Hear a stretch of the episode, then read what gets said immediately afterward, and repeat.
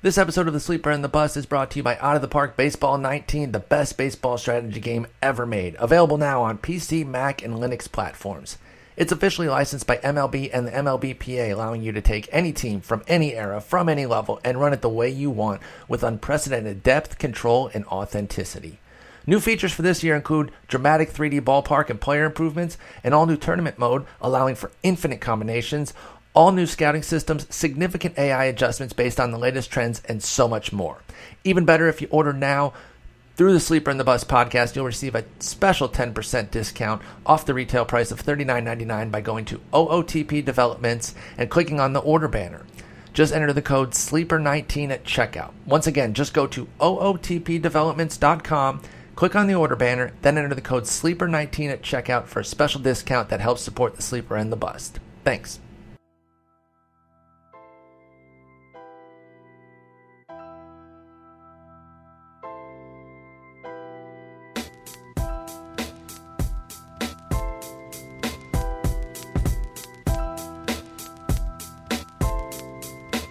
Welcome to episode 597 of The Sleeper and the Bust. It is Friday, September 7th. I'm your host, Paul Sporer, and I am joined by Justin Mason. Justin, what's going on, man?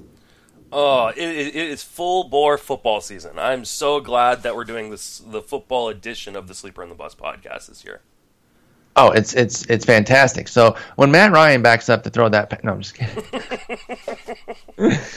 um, terrible pass, but that's neither here nor there if you are an insomniac, first off, I feel bad, but just go rewatch that game tomorrow. Particularly if you're not a football fan, but even if you are, and I think it'll get you right to bed, and you'll be, you'll be good to go. Because if you hate football and you're looking for some confirmation bias, yesterday's football game there you go is yep. like perfect, perfect for that because it was truly atrocious, an awful way to start off football season. But that's why we're still talking baseball. Yeah, exactly. It was. Uh, it was lame. But anyway, here we go. We're going to talk about uh, some breakouts and and kind of what they're going to do for next year. Got to talk about some things. Uh, kind of get an idea of, of where these guys might go because they're going to surge up the boards for sure. And obviously, some of them are going to fail, right? It happens every year where a guy breaks out, we start to buy into it, they fall back. Chris Taylor, what's up, dog? Um, you know, and so it's it's kind of that some of them are going to stick and now they're stars. Others are going to fade. And by the way, you look at Chris Taylor's season and it was pretty, eh, you know, it wasn't a complete meltdown, but it was a seven. It's a 750 OPS with 14 homers and nine steals, where a lot of people were. I was buying into more, but a lot of people kind of nailed it with that one and uh, and and he fell back to where they thought he would. Where I was really hoping, by the way, just to close the loop on Taylor, I thought his steals. I thought he had yeah, more. Well, I don't know what happened to the speed, but I guess yeah, I thought he had on base a lot. True. Uh, a 321 OBP, that's a 30, 33 point cut. I thought he had both the speed and acumen to, to kind of keep those up, even if the power backed. So that was kind of where I was with him. That was my big thing. But uh, nevertheless, Taylor did not to to my expectations. So there's going to be some guys like that from this list that kind of just fall back, and, and I'm going to be interested to see which ones you're willing to buy into and which ones you're going to be fading. You're going to be starting your your two early mocks very soon. So we're almost going to get this is a test, and we're going to get the answer key to to some degree very soon, so we can kind of get an idea of where we're where we're right, where we're wrong. I mean, we'll follow, we will follow up actually once we're I say 10, 12 rounds into one of your drafts because most of these guys will go within those first 12 rounds, I would think. But we'll we'll get to that in a moment here. One little bit of news I do want to talk about: Shohei Ohtani came back on the mound was looking good for two. And It's one of those where you know if you only caught a little bit, you caught like the first second inning, you left thinking, "Yo, Tommy was looking good, things were popping off," and then boom, that third inning hit, the velocity went. The command was they were just floating some pitches up there, and it didn't look great. And uh, it, it's there's the news is more UCL damage. Does need TJ uh, if he wants to pitch again. Could hit all of 19 because you know when when a hitter gets TJ they're back much much sooner than than a pitcher. So he could be back, uh, maybe not for the for the opening day, but for pretty darn close to it, and then hit for most of the day. just a status check, really, because there's so much to process. And the Thunder, uh, I don't think Kyle will be here because it's a thunderstorm outside right now. So hopefully the power holds. But uh, just a status check on Otani. Where are you now as we wrap up or, or have a month left in his first year? Uh, and he continues to hit really well, juxtaposed against the fact that he needs TJ to pitch again. I mean, if it was me, and of course, like the Angels are not asking my opinion on this. Like, I, they I haven't. Just, they just they didn't text you. No, they need to just shut him down, like completely. Just get the surgery. Don't let him hit at least for a while, uh, and just don't risk it. Like, the, what makes him special is that arm, and like for him to be able to hit through the rehab and things like that just seems uh, risky. And I counterpoint. I, yeah. He's a special hitter too. He's got a half season now, 82 games of a of a 946 OPS, 18 homers, seven for eight on the bases. The one thing that we did learn about him early with Otani was uh, how fast he was, and I think that was uh, uh, underrated by folks. That that he's actually uh, pretty fast, and so he's also smart on the bases. I don't know, like maybe he can be special, whichever one he, he dove into. So I think I saw something. I think it was by Joe Sheehan. Let me see if I can find it real quick. Something about like how he could be a five-win guy on either side, but instead we're we're kind of uh, you know taking both bits and, and, and molding him into like a, a four-win guy instead of just getting that five-win guy on one end or the other. I, I don't know if I said that properly. No, but, I think uh, you did. But I mean, I, I think there are still questions about his hitting in terms of you know will he ever be able to hit left-handed pitching. Um, True. You know, are they ever going to be willing to have him play defense? Uh, because that's, I think that would come into play if he if he gave up the pitching. correct, correct, Um, and then would probably be pretty. But I guess I think he would be pretty good. Here it is. I'm pretty sure Shohei Otani is a five-win pitcher, and I can be convinced he's a five-win outfielder. I just don't know if we're taking those players and making them into a four-win pitcher slash DH. That was from Joe Sheehan back in April. Yeah, I think that's uh, I think that is a fair argument. Um, I think I yeah I, I just I want to see him pitch. Maybe it's I do selfish of me because I think he uh, I I think he is uh, he is better a better hitter than I thought he would be. way better hitter than I thought. I, I was I was calling him Joc Pederson, Yeah. which you know wouldn't have been the worst thing to get out of one of your pitchers to have like a Joc Pederson chilling there. Um, you know, because he's actually had a pretty decent season himself, 814 OPS, 19 homers. But uh, no, I mean he's been a fantastic hitter. Otani has. Well, let, let's kind of use this as the first barometer for next year's draft. Let's say he is uh, he's gonna hit full time, or Okay. or DH. He can DH full time uh, because he's not going to be pitching at all. Um, so where do you take him in a draft, knowing that he probably won't hit against lefties, uh, or at least start against lefties, and he Mhm. probably will DH. I think then it would have to be lower than Nelson Cruz, who went 60th on average. It would have to be lower than I. I think I would want to take him lower than he was going himself as a pitcher, 95th. Uh, these are NFBC uh, average draft positions that I'm citing. I'm gonna say like, if I'm getting a DH only full time Otani hitter, I'm thinking around the 120s. Wow, see that's that's more than I think I'd be willing to spend. That's an eighth, ninth rounder area that I think I'm. I I'm think there's some there. obvious regression coming as, as people start to see him a little bit more. Uh, the plate skills, they're not awful, but they're not great necessarily. Sure. Uh, so, I, I mean, I, obviously, I don't think he's a guy that would hit 280, 290 like he's been. Uh, but I think You wouldn't hit that either. So how does that play a role? I'd- that you couldn't also yeah, do Yeah, but that. I'd have the on base percentage of I'd have like a 400 on base percentage because dude, Oh, I okay. walk. I mean, you I- walk. yeah, You got that eye, dog. yeah, you got that I, I can see. I'm trying to discredit you by saying that you couldn't do it, which I think undermines your argument, right? You- that you- this is working. Is this Yeah. working? Okay. Yeah, yeah, for sure. And well, I mean, obviously, I couldn't steal seven bases. Oh, exa- uh, thank you. That, thank that- you. That's the hard part. That's what makes him so much more valuable. Uh, but I mean, I'm I'm thinking he's yeah maybe 150 ish would be where I'd be willing to kind of take a shot on him. That's what I was Obviously, the power and speed are legit. I just don't know what what the average is going to look like next year, I'd probably project him for like 260. I pushed it because of the speed, because of the SBs that I think we, we could get over a full season, and we could lazily just double what, what he's done so far. But I, I, I don't again, think that's fair. I One, I don't think he'll lazy. get that play, that amount of plate appearances, um, and I think I, I, I would think he would get like 420, 450 plate appearances, hit 25 homers and steal 10 bases, which I mean is super valuable. So maybe I'm hmm maybe I'm I'm down. Maybe I'm I think down if he's too a- far. I think if he's a full time hitter, he gets more opportunities against lefties to try to get better. Otani does, and and pushes 500. But it's going to be really Do you interesting, and it's going to let him play every day though? I mean, that's my only like. I, yeah that that's a fair question because also like you know how much of it would have to be like okay I got to take a day off here to do a rehab thing for the arm. Or they could you know. totally send him out on rehab assignments, and then all of a sudden you're you're looking like, oh, I'm not going to see this guy for ten days. That's another thing too, just kind of the the headache and uncertainty Especially around towards the end when you're going to have them.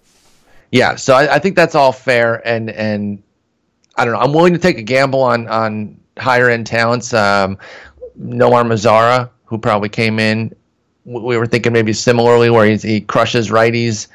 Not so good against lefties. Didn't have the speed, but I'm just trying to think of a guy, a, a lefty batter who was kind of around there. He was around pick 153, and again, using kind of the speed differentiator. Uh, that's how I boosted him up. So I'm, I'm looking 120s, 130s. He got me pushing it down a little bit, but I think I'm in that in that ninth, ninth, tenth round area for I. I will so say, we'll I, see. I, I will say that uh, I have a a source that says that it sounds like Yahoo is not going to make him one player in fantasy next year. Ooh, okay. They, they're So- going to stick with the two player. And how is he going to be treated in your drafts? Are you going to tell us like what to do? Like uh, and say, hey, you're getting him as a player, draft him as this. Like, what what are we thinking there? You know, honestly, I, I, I don't know. Like, I think it'll. Well, where are you running the? Uh, I guess they would. The, the important thing is uh, fa- oh, Fantrax. So he'll be Okay. um he'll be yeah he'll be one player. okay, okay. Uh, which will be interesting. I think he'll be criminally underrated in these mocks yes, because uh, people because- are going to go, well, he's out with TJ, and they're The not going to think of him as a hitter.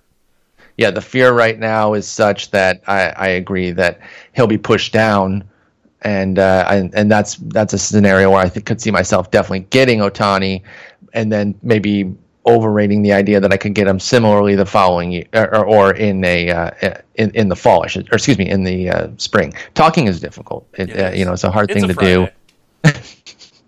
Um, okay, so that's Otani. That's that's where we're at right now. It's a little, it's a it's an uncertainty, uh, which has kind of been the mark of Otani. No, just that that uncertainty is always kind of uh, surrounding him. We didn't know what he was going to be coming into the season, and now we don't know what he's really going to be next year either. So it's going to be kind of interesting. I think this is going to be a theme for at least the early part of his career until he maybe picks one or the other. Because you have to think at some point they're going to make him pick between pitching and hitting. You would think uh, uh, on on I- I'm some not saying level. like in the near future, but like five, six years down, he's not going to be a 30 year old pitching and hitting. no, I couldn't. I couldn't see that. That that would that would be So, interesting and very he's surprising. Doing both, he's just going to be super frustrating all the time.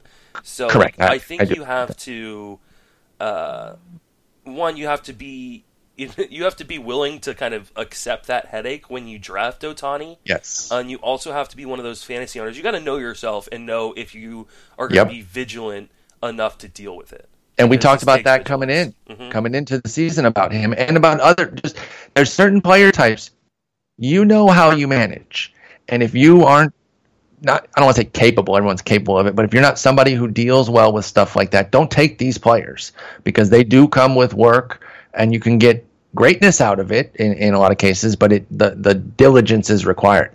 It's not a set it and forget it type of guy with Otani. So, all right, let's jump into these breakouts uh, from this year and try to get an idea of where they're going to go next year. And uh, again, I'm citing average draft positions from the NFBC just to kind of get an idea of where they were in drafts this year. And uh, we'll start with Javi Baez. Uh, I think probably a legitimate MVP candidate. Um, has had a fantastic season. I went the wrong way on the Cubs there. There was the Happ and Baez, the two of them, and I was leaning toward Happ. And uh, you know, you think about it now, and it's like, well, that was kind of stupid because he's earlier in the process. Now, I did acknowledge that. I was like, well, he's earlier in the Baez process, but I liked his plate skills more. I thought he showed more from from the jump with the with the season last year that Happ had, but uh, obviously Baez took off. Excellent season so far. 30 homers, 21 steals, 100 ribbies, 88 runs, 295 average, 295, 326, 568 on his slash line. Cut the uh, strikeout rate to a palatable 25%, uh, only backed up by a 4% walk rate, which is actually down from last year's 6% mark. Um, he's never going to be a big walk guy. And frankly, I don't think he needs to be. I think that takes away point, from yeah. yeah. from what he is. I, I think too often we, we talk about certain players. Well, if they just walked, and it's like, well, I think it would fundamentally change who they are, and it might not. Walks don't inherently just make you better. There has to be an approach change that you're comfortable with as a player. And you know he still swings uh, aggressively and and wildly. Forty eight percent O swing percentage. That's Yeah, out of the zone. that's That's, what a I'm career high and uh, you know it's it's it's wild. So it's almost it's not you know full on Vlad or anything, but it's like how do we pitch this guy? We can't even we can't even throw him out of the zone and and get him out right now. He's just been amazing, and he went uh, Baez did ADP of 105, which is around uh, round seven. So where do you think Javi Baez is going to go in 2019 drafts? I think he's going to go in the second round. Uh, and I think Mhm. that's going to feel too You're right. expensive for me. Especially because with the volatility of the profile. Mhm. Well, and especially for me, it's I, I, I wonder if the stolen bases come back down a little bit. You know, especially because he doesn't walk. You know, one of the reasons we want guys to walk is because it gets him to first, and, and from Correct. first they can steal second. You know, it's why we, we wish Tim Anderson would, would just do a little bit more in the walk rate department, or, or Billy Hamilton would just do a little bit more in the walk rate department. So I mean, we're looking at a guy who, like you said, has a, has a just under four percent walk rate, um, and thirty five singles. So I mean, it's or sorry, eighty one singles. So it's you know I worry that a guy who swings as hard as him isn't going to get on first base quite a bit when he's not walking, and, and we're going to lose some of those stolen bases. I I'm you know th- this is one of those guys I guess that I should have been more on because uh, he fits the profile of my kind of punt batting average or devalue batting average strategy. And and spike it. And- and- get and get the good it. counting categories and try to spike I, it. I was very, I, I was out on him this year, and had an argument I think with like Rick Wolf, where he was like, you know, telling me, "No, dude, you got, you got to, you got to take a deeper look at this guy," and uh, and I wish I had because, yeah, he, I mean, the the steal you got in the seventh round this year is amazing, and uh, that being said, I think for me he's a third round pick, which I still think is a pretty damn good player. Uh, Yes. I just think Still I'm going to miss out on a lot of shares because I think there are going to be people who wanting who are wanting to push him towards the top of the first or top of the second, uh, late first, and I just I see so much volatility in the profile that I you know he could be a guy that returns fifth, sixth round value next year, and it wouldn't surprise me at all. I, I agree. I, I think it'll be a rare draft where uh, Baez does go in the third. It, it'll happen every once in a while, but not enough to where that'll be his ADP. And uh, you know, it'll be leagues maybe populated with guys like us who are a little bit more uh, averse on, on something like that. I will say this. I will say this. Uh, you know, we had him top ten at shortstop, and uh, there was one guy. You know, I'm not, I'm not, I'm not trying to clown on anybody because it's not like I was loving Baez either a uh, victory lap by any stretch. But uh, one of the projections had him at, at a at a twenty uh, at, at shortstop. So again, for me, I acknowledged I had him in that uh, Albies, Odor, Happ, Taylor, and and Baez, like that group there of middle infielders. I just didn't pick him as one of my favorites, and and that's where I lost because For me, it was it was a matter of there were guys going after him that I liked just as much or more. Correct. And so, like you know, I mean, Odor was going later uh, after the, the the year he was having. Uh, Albies was going later, uh, and then at some point, I think he jumped. He may, Albies may have jumped him because of Who did uh, that? You. Uh, Oh, my bad. So, uh, but you know, I missed. It was it was kind of a, a miss on this, and uh, you know, there there are other wins, but I'm I'm okay with it. Um, yeah, I'm I'm okay with it too, and I and I acknowledge that uh, the the skill set is rich, and uh, I, I, will be willing to go in on a third, but I, I don't think we're going to get him anywhere at, at, a third. For that, that's Javi Baez. Let's move on to our next guy, another middle infielder. Now, this is one I loved. So, and by the way, I'm not going to do this every time. I'm like, I got this one right. I got this one. Uh, no one wants to hear that. I, I totally am going to do that. But I loved this guy, and I thought it was a slam dunk. So I'm not even taking a victory. I'm taking a duh lap. Like I don't understand why more people didn't like Trevor's story. I, I thought I it was. think it was a slam dunk, but I thought it was just such a nice discount from the previous season that well, that, you had to take the shot on it. That's why, though. I thought it was slam dunk because of the cost. I was just like, this is so easy. Coors Field just it makes it easy. I understand the, the season he had last year. This is not revisionist, though. This is not like uh, I, I came to this saying, you know, all of a sudden now liking him. I just was like, well, I'm going to jump back in on this guy. I mean, he hit 27 homers in a 97 game sample in 16. Uh, I know he hit 239. He strikes out too much, uh, but I still see power speed. Now, I cannot sit here and tell you I saw 25 steals on nine on seven. I was thinking more of a 20 for the full season on a high end breakout, like a bold prediction kind of thing. And uh, we could push 30. You know, he could go 35 30. But uh, let's give you a rundown of story stats 298, 354, 566. Cut his strikeout rate down to, again, palatable 25%, similar to Baez, but with a 7% walk 31 homers, the 25 steals I mentioned, 95 ribbies, 77 runs, hit three homers the other night, two a couple nights before that. He was going pick 113, round eight where does Trevor Story go next year as a 26 year old shortstop? I think he's going to go in the third round, and I'm in on that price. Same, definitely, because I do. There is still a measure of volatility because he does strike out a lot, but I think it's covered by Coors Field. And I think and, the skills have shown improvement as well. So it's not like a Baez situation where it's virtually the same skills he's just putting up this year. It's uh, you know, his contact rate has gone up considerably. Uh, uh, he, you know, swinging strike rate has gone down. I, I think that this is, you know, obviously there's, there's volatility in, in, the average, and it wouldn't surprise me to see him strike out more than he did this year. Uh, but you know, we're not asking the guy to hit 300 again. We're asking the guy to, you know, kind of hit, kind of do what he did in, in 2016 in terms. Yeah, give me that 272. I'll yeah. take that all day. I really will. And you know, and the addition of the speed uh, profile to the game is really, really tantalizing. Um, you know, I think he is a legit shot next year to go 30-20 again and do it with an average that doesn't hurt you in a lineup that's really good. So, uh, I, you know, I, I'm probably going to rank him right next to Baez when I yep. do my ranks. Um, and I think Baez will be gone, but I think Story will be there in the early to mid third round. And Story uh, is a legit blazer. I think that might surprise some folks too. He's got he's eighth in sprint speed among guys that uh, that have 50 opportunities. In fact, it, that's even a little misleading because there's ties. Adam Engel, Billy Hamilton, Harrison Bader are tied at first at 30.1. Uh, Trea Turner, Alberto Mondesi, Delino DeShields are tied at second for 30. Then it's 29.7 for Mallex Smith, and then it's Trevor Story 29.6, tied with Ronald Acuna and JB Shuck. So the speed is not just shiftiness on the base he's a burner, and I think he's going to be able to be somebody that we can at least project for kind of the 15 plus. Uh, the only thing is, speed can be so volatile. Though you get one little tweak in the lower half and you stop running. Yeah, uh, and, even and, if the even if the back continues. But I really like the story. I yep, do too. Yeah, for I, sure. I, but I, I'm I'm with you. Third round, I'm taking him. I, would gladly take him there, and I could even see myself sometimes taking him at the back end of the second round, uh, just to ensure that I get him. Perhaps if I'm in a draft with a clown like yourself. Yes, so, yeah.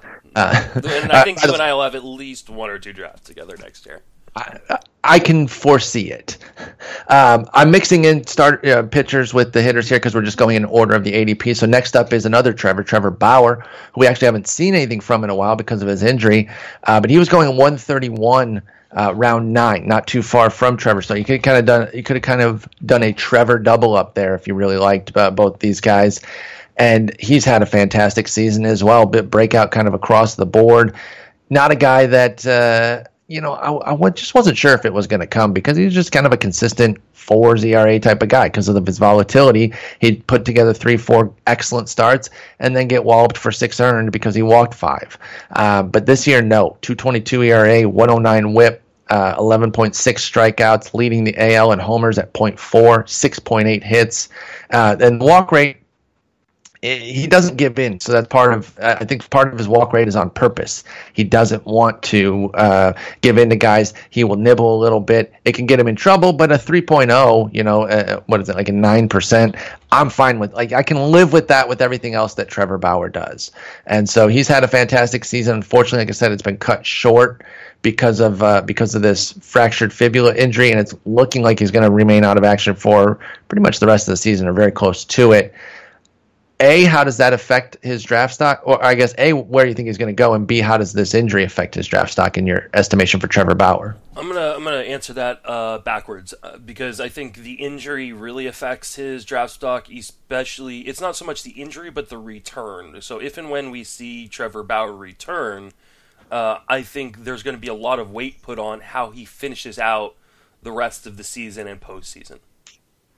So I could see him move up five or six spots in pitcher ranks next year based on if he comes back and gets blown up, if he comes back and you know does really well.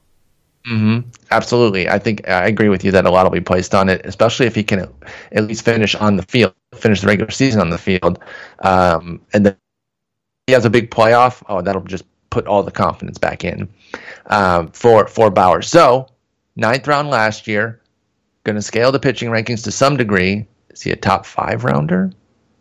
I think he is. Are you going to take him there? I'm okay with let, that towards. Let me give end. you. Yeah, let me say it does end all right. Okay, he has one start to end the year. Comes out, throws six solid innings uh, to finish the regular season, little little playoff tune up, and then just pitches solidly in the playoffs. Does not do a star turn for them. I, I honestly not sure that they're going to go very far. So maybe it's just the one series, the one start. He pitches fine there as well for Trevor Bauer. How do you react to that? Well, let's put this in context of where pitchers were taken last year. So, guys who were taken just inside the top 75, so you know, which would be the end of the the fifth round, were uh, Dallas Keuchel and James Paxton.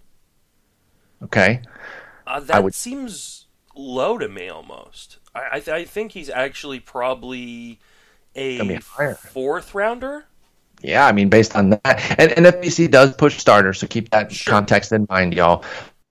Um, it's just it just always happens. So, and, and, a guy like that who can dominate because of his strikeouts too. I mean, he put up 214 in 166 innings. He was uh, at 196 last year and 176. So the, the strikeouts are there. He's got the strikeout. He's always had the strikeout stuff. And frankly, the three years before 17 and 18, we were kind of like, it's the, why why don't you get more strikeouts because he has the strikeout stuff and he finally has kind of figured out how to pitch so yeah, I think he'll I probably go fourth round. What people were thinking about with Aaron Nola coming into the year, where okay. Nola had had all the promise in the world, and we saw the beginning of the breakout, uh, but there were there were serious questions.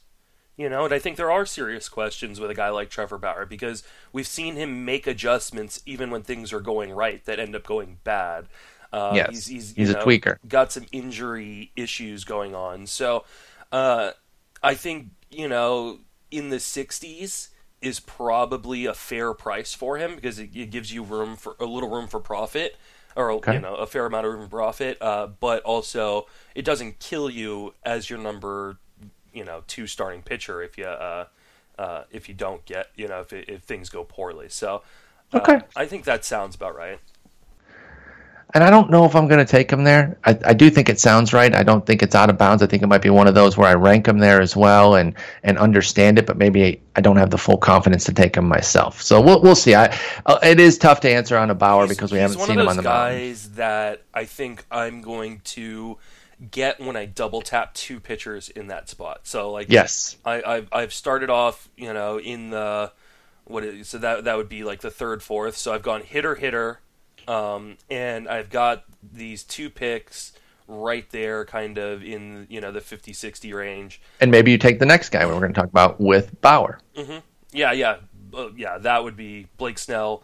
um, and Bauer or uh, um, you know it's hard it's hard without having done ranks yet. Yeah, Uh, like a Carrasco Bauer, maybe you go you go Ooh, double yeah. up Cleveland Indians, yeah, something like that. Uh, but Snell is the next guy up, so let's kind of bring. Oh, actually, no, they're, they're, they're- he's the next pitcher up. I'll, I'll go. I'll go back to Matt Carpenter. We've talked about him.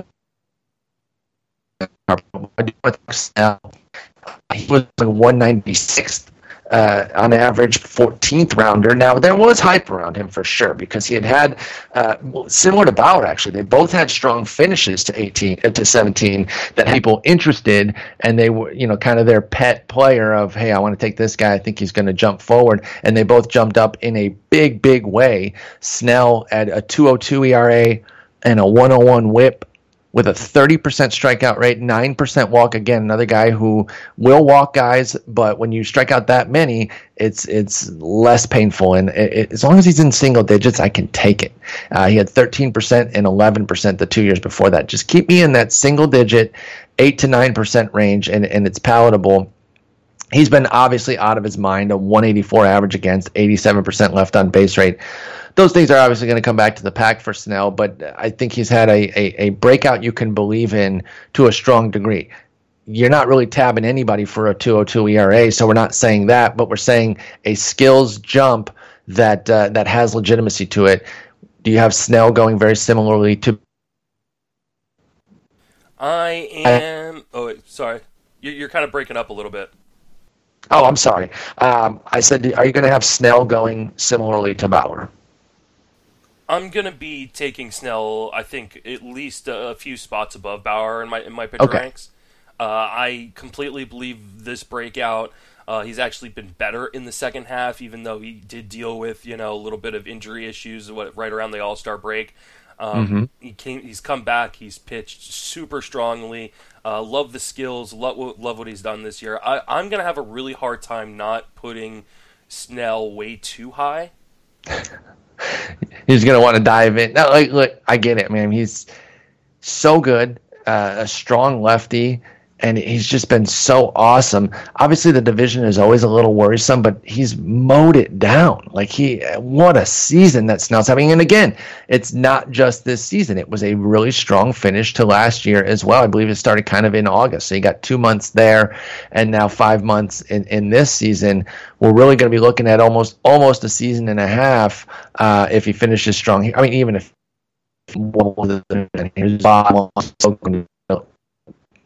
he closed uh, last year too, and so I think Snell's going to be somebody that folks really like. I, I agree. I do think people will push him over Bauer. I think he'll be more of the firm fourth rounder, maybe even some late third round action for for Blake Snell. Um, again, it's difficult because we haven't ranked our pitchers, but I think that makes sense, and I think people will be taking him there uh, because it's a breakout that panned out that everyone was like, you know, most people were excited about, and uh, I think they'll push forward with him. So Bauer and Snell are both going to. Plus, he's ending the season on the field, and that's where he's going to leapfrog Bauer because of the uncertainty that we talked about with Bauer. So, um, yeah, I like Blake Snell as well. He's going to be really interesting. If we're in a draft with Collette, we have to take we have to jump him early just to piss Collette off. Okay, I think that I think that's fair. All right, looping back to Carpenter real quick. Uh, pick 181, round 13. The shoulder was a concern. Speaking of Collette, he he nailed this one. I mean, he just absolutely kill it. I'm such a I'm such a jerk. Uh, just he merely has an NL high 35 homers, just like we all expected. 273, 389, 568, 76 ribbies, 93 runs, even thrown in three steals just for funsies. Uh, Matt Carpenter will be 33 next year, though, and I wonder where. I really am so eager to see where he's going to go. Obviously, he's going to go well beyond the 13th round. But what's he going to do? Get treated kind of like a Daniel Murphy type? Uh, where, where do you have Matt Carpenter going next year? Hmm. Maybe Uh, Murphy's a bad example because didn't he come in with some uncertainty himself because of the the knee? So maybe it's more of um, who's like kind of an older guy who was trusted well. Uh, maybe like an Edwin Encarnacion. He was 58th. Yeah, that ADP? seems about right. I, I think that's gonna feel I mean, like, don't get me wrong. Like, I, I love what he's done this year, but uh, And, and we called it. That's the thing Yes, too. It's like yeah, totally nailed this one. Yeah, yeah, yeah. Um, I just love when you get them right like that. You're just like, yes, nailed it. I even said 35 homers, so I undersold him because he's going to get a few more. You know. Yeah, but I mean, this like 35 homers, like that's outrageous for him. That's because he's been like, like even if he had, even if he had been healthy coming into the year, nobody would have predicted for 35 homers for the guy. He fronted the league two months, dude. What the hell's going on? Or a month and a half, I'd say, because his May actually finished pretty strong. Uh, but like Got he gave him 50% six hard contact percentage. I mean, it's stupid. it's it's absolutely ridiculous. Um, I think he is probably a fifth a fu- fifth rounder for me. Um, because I, I think some of those numbers are obviously going to come back down to earth. Uh, and maybe I'm projecting him for like what he did in 2015. So, you know, 28, 30 home runs, you know, the, the 272, 365, 505 triple slash. Um, it's like, I, I mean, it, it's amazing what he's done. And like, uh, you know, he's, a, he's he's just a real jerk because like he obviously listens to the podcast and we clearly, and he dro- he derived motivation from all the slander and said, "All right, I'm gonna make some salsa and just embarrass He, these he, he went to he went to. Kinko's and made up like poster boards for to put our quotes Yep. on there and He was just him in his locker and he was just putting uh, that tweet where uh, I said Turner, Justin Turner, easily. You know, get a little salvation on that. By the way, thank you, Justin Turner, for at least not making that the most embarrassing call I've ever made. Um, you can only do so much to make up for me telling somebody to not take the guy who has 35 homers. But at least Justin Turner's been hitting like 500 for the last six weeks or something, so that helps. I'm But really uh, glad I just didn't respond to that tweet. I think you did. No, I I or I actually I think I I thought you agreed. did I say I agree? Damn it! I thought you said, "Yeah, that sounds right." Something to that degree, because it was on one of the poster boards at Busch Stadium, I saw it with your face, with the cartoon face that that uh, RotoWire has for you. So he even went out of his way to go get the cartoon mock-up of you to put on the poster boards, mocking you. Ju- I mean, Matt Carpenter went deep on this one. He was hurt. He was pissed. He didn't make fun of Collette though. Like how? How does he not uh, loop Collette in on this? It was all Collette's doing. Freaking Jason. All right, let's talk about another Matt third baseman. Uh, actually, I don't even know if Matt Carpenter plays third. I don't know what his eligibility is for next year, but either way, I think it's going to be first only. It would be my guess. let me take a peek here. I am on his page. I can find it. No, he will have first and third. Okay, so that transition does work. Let me get back on the segue. Moving over, another Matt third baseman, Matt Chapman. Love this guy, elite defender, learning how to hit. You know, he got kind of the short end of the stick there when the two Mats came up for Oakland last year because Matt Olson hit like 60 homers in in 11 games, and so even though Chapman came up and did, you know, acquitted himself particularly well too. eh, He didn't get as much. He didn't get as much run. Everyone was kind of on the Matt Matt Olson hype train. So Chapman only went 287th. He was a round 20 pick, and yet he's had an amazing season himself. So I'm curious where you think. Well, actually, let me give Matt Chapman's numbers first. Uh, do do do. Just oh yeah, keep barking. That's cool. I love that. He's a Well, fan of Matt Chapman. that's actually Plato. I'm watching a dog. So um, he, he he he drafted Matt Chapman. He said he took him in the 15th round. Good pick, Plato. That's a good pick, buddy. Uh, so 282 average, 365 OBP, 525 slug, 22 homers. 56 ribbies, 56 ribbies. Why only 56 ribbies? Uh, and 87 runs. Matt Chapman going to be 26 next year. Not going to go around 20. How high is he going to go, and, and are you going to take him? I am definitely going to take him. I, I think I was one of the higher guys on him coming into the season, anyways, uh, and what he's done in the second half. Plato said he was higher. Oh well, that's That was Plato's barking saying he was higher than you. well. I mean, I no arguing with him. So uh, in, in the second half, he's hit 12 home runs, 333, 402, 672 triple slash. Uh, I've always loved this guy, and he pairs it with elite defense. So, and one of the things I had talked about early on in the season is his elite defense means that when he struggles, like he did uh, at Yep. points early on in the season, the A's are going to let him work through it because he's just such a plus defensively.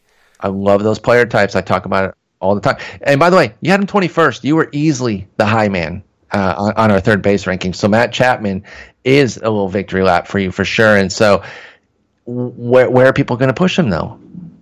I don't think he'll be pushed up as high as other people uh, probably will because it's not like he has obscene power numbers. Yeah. So I don't think that people are going to start pushing him up into the like fifth or sixth round. Uh, I would guess that he's going to go. I'm, I'm kind of looking at last year's ADP. What about like a? Well, never mind. That was higher than I thought. I was going to say like a Travis Shaw treatment, but he was going like sixth round. Well, and Travis Shaw also offered that like element of speed. Yes. Uh, what about? Well, no. Nick Castellanos was going in the seventh round. Jeez, I don't know. I think it might be. I think it might be a top 100 type of deal. These are 15 team leagues, by the way, just so people understand. Um, I think he's going to go around the spot where like Sano and Turner went last year, so just outside. Or Rafael Devers. Yeah, I think okay. Devers is a good comp um, in terms of where where he was going last year. So maybe in between top hundred, top one twenty five.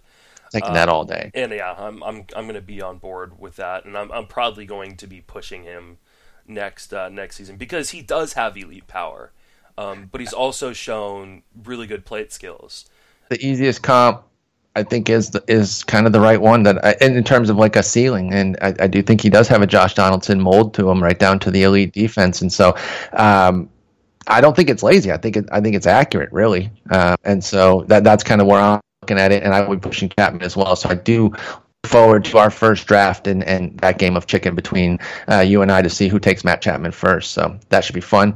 Uh, let's stay in the AL and shift over to shortstop real quick and talk about Gleyber Torres, rookie for the Yankees. Obviously had the pedigree and the hype.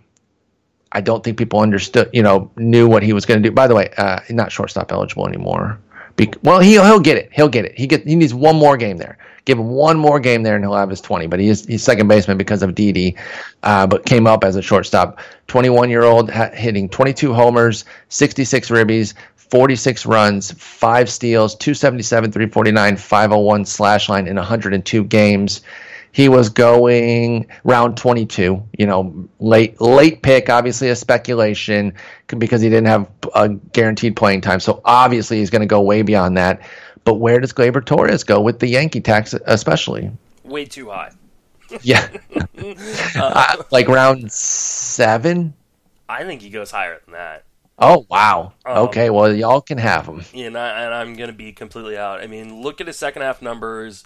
Uh, and kind of, I think that is more indicative of who he is as opposed to the hot streak he had when he first came up. In the second half, he hit seven home runs, 252, 348, 417, which, I mean, it's not bad.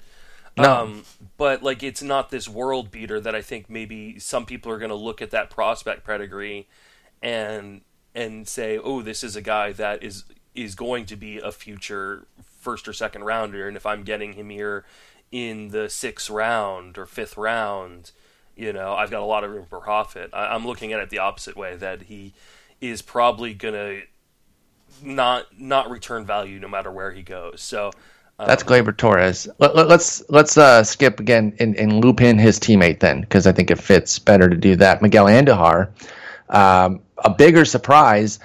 A, he was going much later we didn't really see the path for him. He's having a fantastic season. He was going 425 round 29 like because they do draft and holds too. So they do 50 round draft and holds. So they get they get deep over there. 23 year old who hit 23 homers, 76 ribbies, 74 runs, uh, 297, 331, 523. The opposite of Chapman, wherein his defense is so terrible that it could it could cost him some games at times uh, if he's not careful, or maybe they shift does some DHing or or over first base or something because he's just not good at third base. Because they're going to sign Manny Machado. So like that's like the oh okay. like the the issue with Andujar is like what happens when the Yankees go and buy Manny Machado.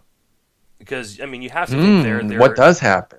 I think he shifts over to first, and Greg Bird is odd man out the bird bones get out of here because you're always hurt and you don't do anything when you play why is bird bones so hyped i don't understand it is it that juicy 197 average that people just can't get enough it, of yeah it's prospect pedigree uh, and using that hot streak he had in the playoffs um, and 38 years ago in 2015 mm-hmm. as, he- as confirmation bias and, and Yeah. remembering the big moments in the big. It's the exact same thing I said at the beginning of the season. Yeah, freaking bird bones. So no, I, I tend to agree there. So Andujar, where do you think he's going to go? I Top Thirteen rounds, twelve rounds. Yeah, I think he's probably around 13th round, uh, maybe even lower once they sign, like for early drafts, once they sign uh, Machado and they're trying Sure. to figure out where. Because it, they're not going to give up on Greg Bird. So, like, there's going to No. be. Andujar is going to have to play multiple positions to start the year before he finally supplants him. I think bouncing Andujar around. could, you know, fall down outside the top 15 rounds, and I think he's going to be kind of a steal at that point. At that point, yeah, sign me up because you're going to be looking at a guy. excuse me, who I don't know. I don't know he can fall that far with the Yankee tax though. It, it, that's going to be really interesting, especially if you're right about Machado, I because mean, that's like- really like, going to muddy these things up. numbers that he's put up are amazing. He's been better in the second half, um, and he, people still don't talk about him. That's true. Gl- Gleyber does seem to get more burn um, because he was the flashier prospect, I guess. I think Miguel Andujar is a little bit overlooked, but he's having an amazing season. Big credit to him. I could see him going maybe around where uh, Carpenter went last year, which was pick 181. Uh, that's where Bird went too, by the way. They were they were right they were right by each other. So maybe he goes where right. and and at that point, I'll take that because at least he's done something. But we'll see. I, I think it really depends how their offseason goes for the Yankees because he probably shouldn't go that late. And I still think the Yankee tax could creep in and, and push him into the 150s, which I still wouldn't necessarily hate, by the way, because a player like this is going to play. So, very eager to see where both Yankees, Gleyber Torres and Miguel Andujar, go in your early drafts uh, when, when you start those up. Let's talk about a couple pitchers here. And, and they were going similarly. They were round 24 flyer types. Walker Buehler and Jack Flaherty, and pair them together as well because they had that that epic duel a couple weeks back, and uh, they've both been having strong second halves. Where are you on these guys, Walker Buehler and uh, Jack Flaherty? Take them in either order you'd like. Mm, I mean, I'm high on both guys, so I'm probably going to be pushing their ADPs. Uh, I think they're probably going to go outside the top 25 to 30 starters, and Mm-hmm. I think that's a huge mistake. I think they're both top 25 guys for me next year. Okay. Um, yeah, I mean, if they fall that, I think Flaherty. The only thing with Buehler is like they always have like 92 capable starters that they're just like rotating off the DL and into the rotation on off on off on I off. think next year they just let him go. They should. They certainly should. So you're thinking like uh, in the top, uh, let's 130 ish overall. Let me see where the top 25 starters were going last year. Eyeballing it because of closers being involved, I'm gonna say it was probably honestly that's gonna be like top 100 ish. There thereabouts. Like Jose Berrios went pick 103. He was the 37th pitcher off the board, but that's one, two, three, four, five. David Price Six. was a was a 25th starter if if, Okay. if I counted right. Um, Okay. and he went 103. So you you're willing to take Yeah, Buehler take and, and Flaherty there? Yep. Yeah, I think I am too. I really like both of them. I I think mean, if that's where they're going, I may just wait on starting pitching and double tap those two guys. Yeah, because I mean that's they've got the pedigree, they've got the stuff, they're or you, awesome, Or you take a Scherzer in the first round. and then those are your two, three. Oh my those are your god! two, three, and you go, okay, now I can wait another ten rounds for pitching. Yeah, and then just start speculating. Wow, yeah, that'd be that'd be incredible. So that's uh, that's Walker Buehler, J- Jack Flaherty. Again, I- I'm dialed in on all these guys. That's why I picked them for this. But uh, I'm especially interested in where Buehler goes in your drafts too. All right, let's finish it off with uh, an interesting first baseman who was not being drafted anything but those drafting holds because he could have never projected the time for a Jesus Aguilar. They they were already crunched for playing time with guys before Aguilar was in the mix, and then he finds some time and really takes advantage of it. 31 homers, 95 ribbies, 69 very nice runs, 276, 357, 552. Just kind of a traditional power hitter profile here. Now he's a little bit older. He's, he's a late bloomer here, and he wasn't a huge prospect, but he's going to be 29 next year. What do you what do you see for Jack uh, Jack Jack Aguilar? What do you see for Jesus Aguilar next year? Um. Oh man, this is a hard one because uh, I'm I'm gonna go take a look at his numbers since they traded for all those guys. He's still playing pretty close to every day. Mhm. But the numbers have definitely slipped. So Yeah, he'll hit like a homer or have like a nice had- little two for he's had four. six homers since August first.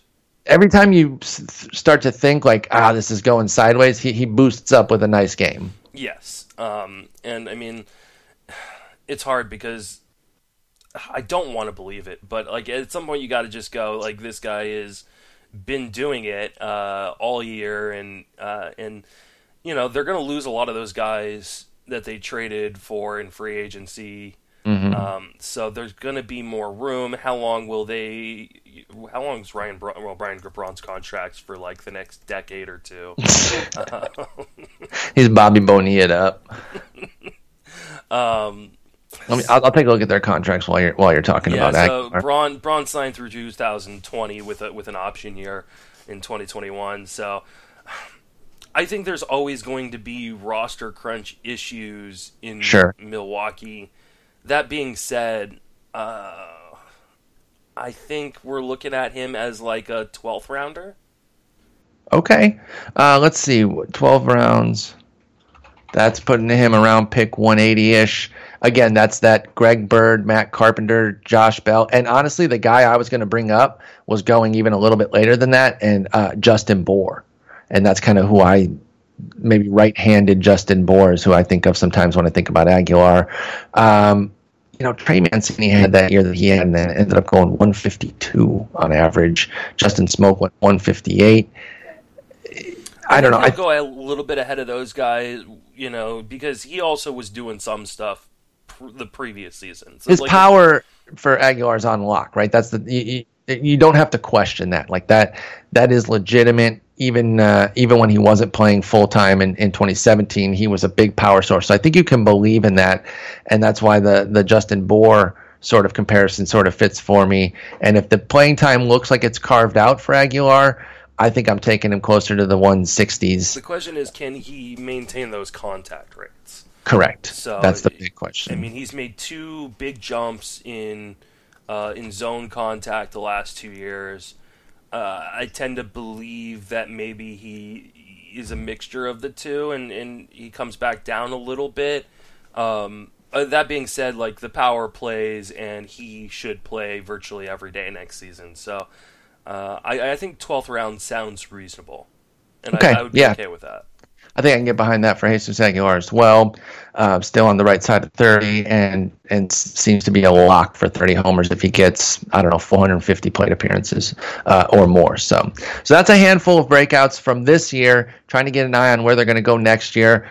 If you had to pick two who you think are going to fail, not just underwhelm, but fail, not from injury either. Just they're going to Chris Taylor it. Who are you looking at? Oh, two breakouts that would Two two guys from this list that you think Oh, that- from this list? Oh, that that will just that will just not. Well, obviously Torres. big. yeah, Torres was one year's for sure. Uh, and I guess it's. I guess it's Bauer. That's, that's exactly what I was going to say. We're so I just lame. worry that, like, like I said, like he always tweaks stuff, and like all it takes, you know, like I don't know if he has the discipline to continue doing what he's been doing that's made him so successful this year. Exactly, and and just not tinker. You don't have to tinker. You're it's working. So. No, those are the exact two I was going to pick. So we're, we're basic where we think I the mean, same. you know, it, it'd be between Bauer and Aguilar. Yeah, and then Aguilar's probably kind of the easy one because he was so far down anyway. But uh, yeah, Torres, I just think will have kind of a a, plateau year for for a rookie, a sophomore slump, if you want to call it. And uh, and then I think Bauer, just I do still worry. The stuff is there, everything is there, but I think sometimes he gets a little bit too cerebral, overthinks things a little bit. So that's where I'm at as well. All right, Justin, it was great talking with you, and uh, you know, and try to enjoy your weekend a little bit because I know with football going, with what you do with Friends with Fantasy Benefits, whew, you are working double time. So uh, try try to enjoy yourself this weekend, and we'll talk next week. I definitely will. Take it easy.